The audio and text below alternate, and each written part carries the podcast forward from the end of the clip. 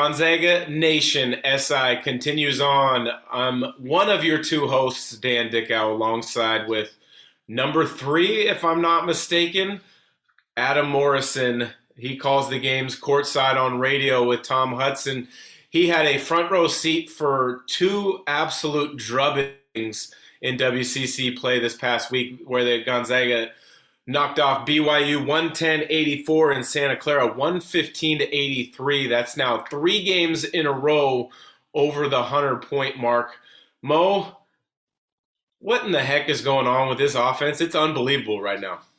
Uh, I think, to be honest, they've solved two issues that were plaguing them at the start of the season: turnovers. Um, you know, they're being not eliminated, but the the costly turnovers and then the assist margin, assist to turnover has gone up. And then we're shooting the ball from the outside. I mean, we've had 31 threes in the last three games combined.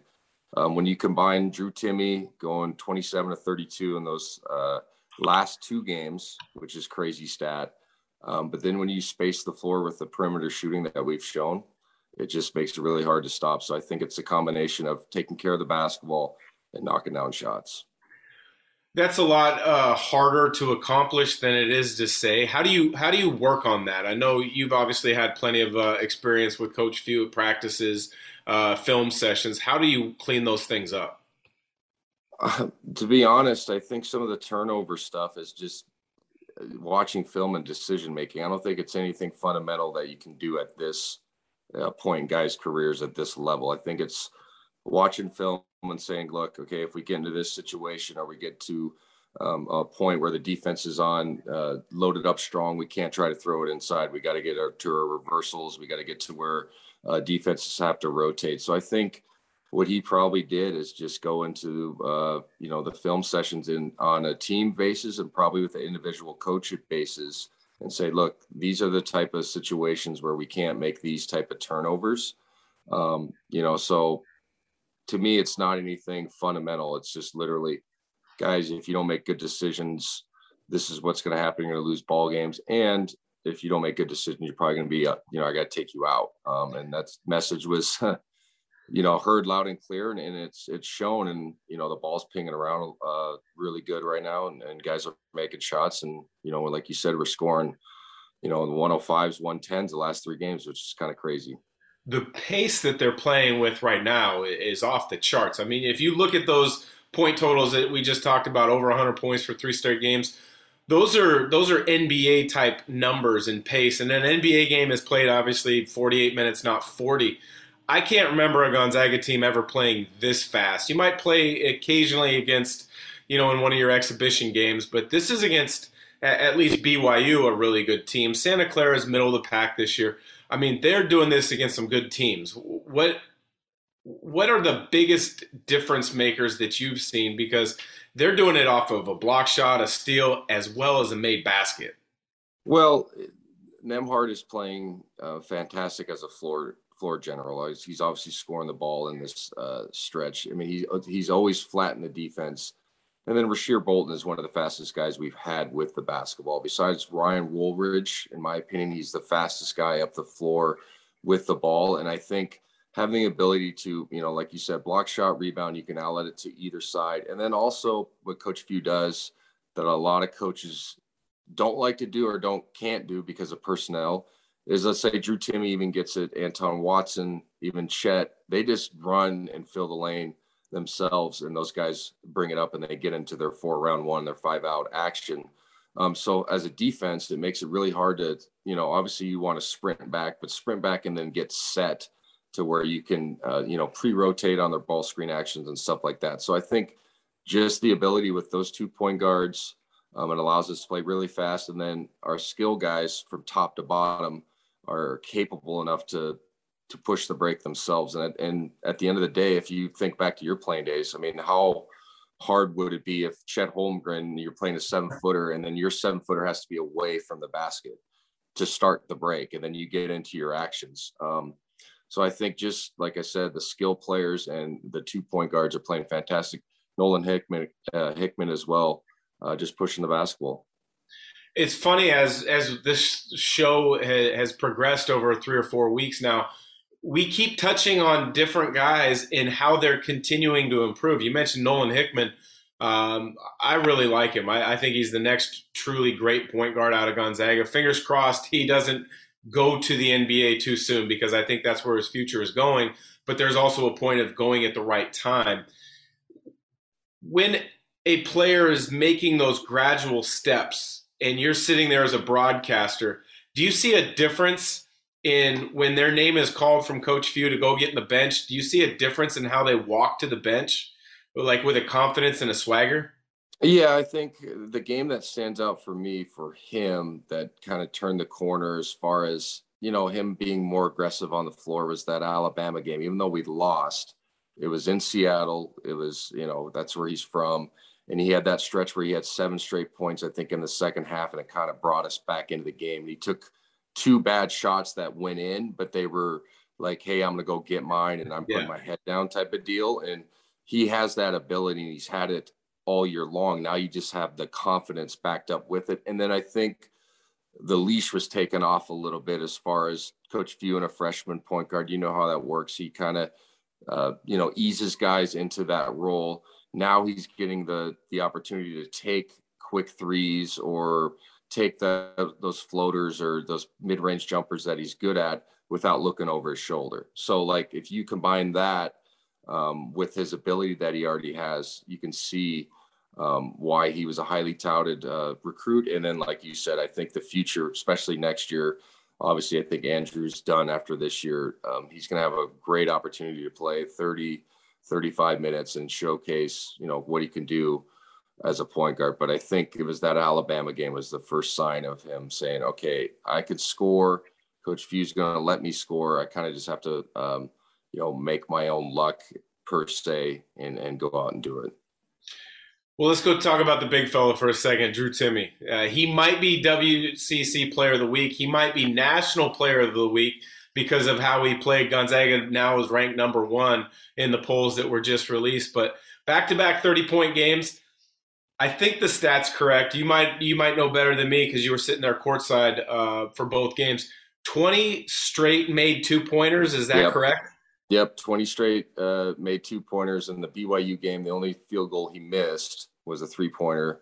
He was thirteen of fourteen, um, and then he's twenty-seven to thirty-two overall. Um, you know, in the next game. So yeah, it, it's been insane how efficient he's been.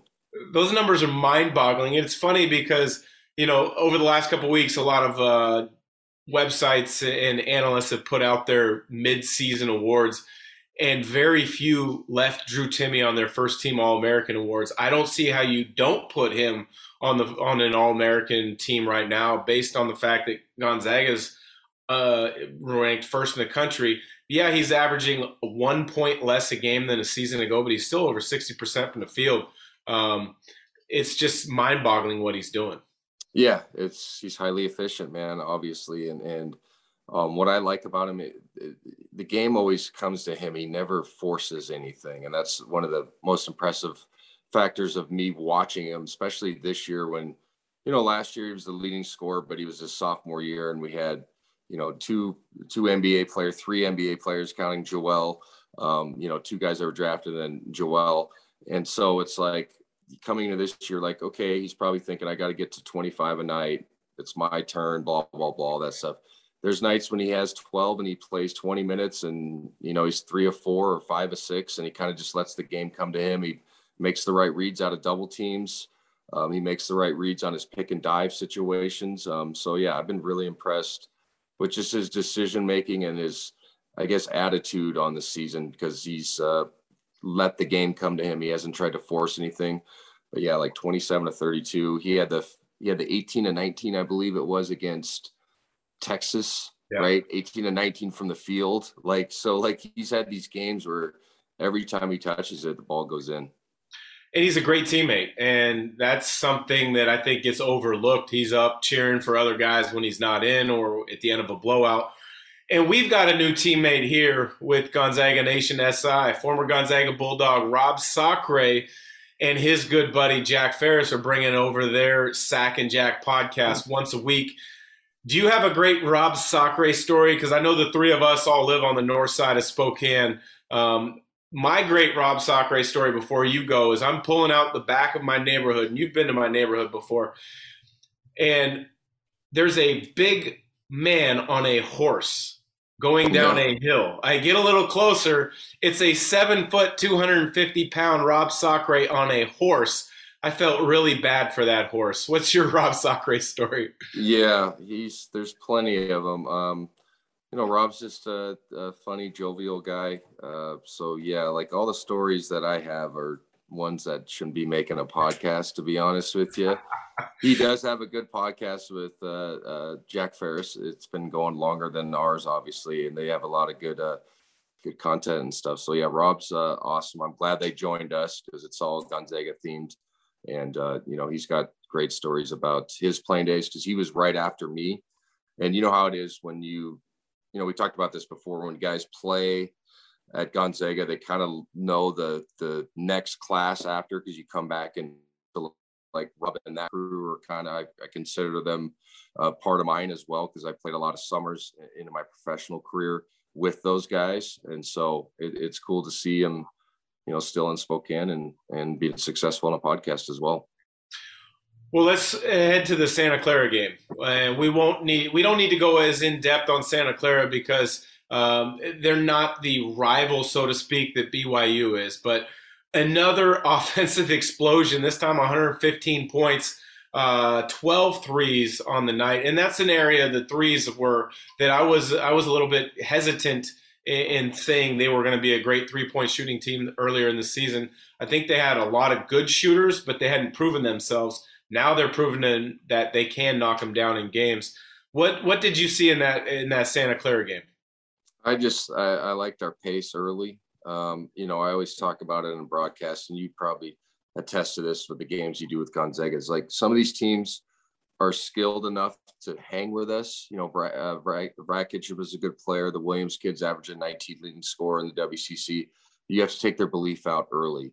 Um, we saw like the Tarleton State game, we didn't take their belief away, and it was a ball game with four minutes to go. But if you can jump on these teams early, you can kind of you know kill the will a little bit and, and do the well. Gonzaga is going to beat us again because we have some crazy winning streaks against these teams. Um, so I, I, I was really impressed with the pace that we started off early. Um, ball was pinging around just like usual, like we said, and then we have the ability this year that we didn't have at the start of the year, but it was a staple of last year's team of going on 15-0 runs, 18-0 runs, 20 to 4 runs. Those are th- things of that nature. And I think that's largely in, in, part with the pace. And then, like you mentioned, shooting threes. When you can string together two, three, four threes, a team looks up, they're down six, and then all of a sudden they're down 18. It just really takes the belief out of them. Um, and I think that's what we did against Santa Clara put your coaching hat on for a second, and you're the head coach of Santa Clara. Herb Sendek made the decision early in the game. Uh, they're going to send five guys back in defensive transition. How would you slow down Gonzaga's offensive attack? Uh, it's a good question. I always think trying zone would would would suffice, I guess. And I know we just you know talked about how great the three point shooting is. Sometimes in a zone, you can bait guys into shooting early, quick ones, right? And sometimes it sounds funny, but if you're quote unquote wide open in a zone, it's a harder shot to make in, in you know the context of a ball swing, ball swing, man action. I know it sounds weird, but I would try a zone. Nobody tries it against us. Um, obviously, we run good action against it, but I would I would say, hey, you know, maybe soft press us and then try a zone. Um, but the biggest thing is is getting back on defense, and uh, I get what Herb was trying to do in that game, like get everybody back and try to get in defense. But like I said, it's so difficult. Normally, your fives when they sprint back or your fours are going to the paint and then working themselves out. Well, if Drew Timme gets the ball in the break or Chet Holmgren, who has the ability to go coast to coast, he's away from the floor. And then we run you know our zag action where there's a back you know a back cut into a dribble handoff or a side ball screen. Well that side's wide open now so you can't pre-rotate. So it is really difficult. Um, so yeah i mean to be honest with you i would just you know, sprint back and play zone and mix it up really is all i would try to do Yeah, I I've tried to put myself in an opposing coach's uh, shoes before, and uh, it's difficult because if you do that, you're opening yourself up to a lot of other possible issues. The the offensive glass for Gonzaga it could be one of those issues if you went zone. So for Gonzaga Nation SI, it's been myself, Dan Dickau, and Adam Morrison. We'll be back again later this week where we preview the San Francisco game that has been rescheduled.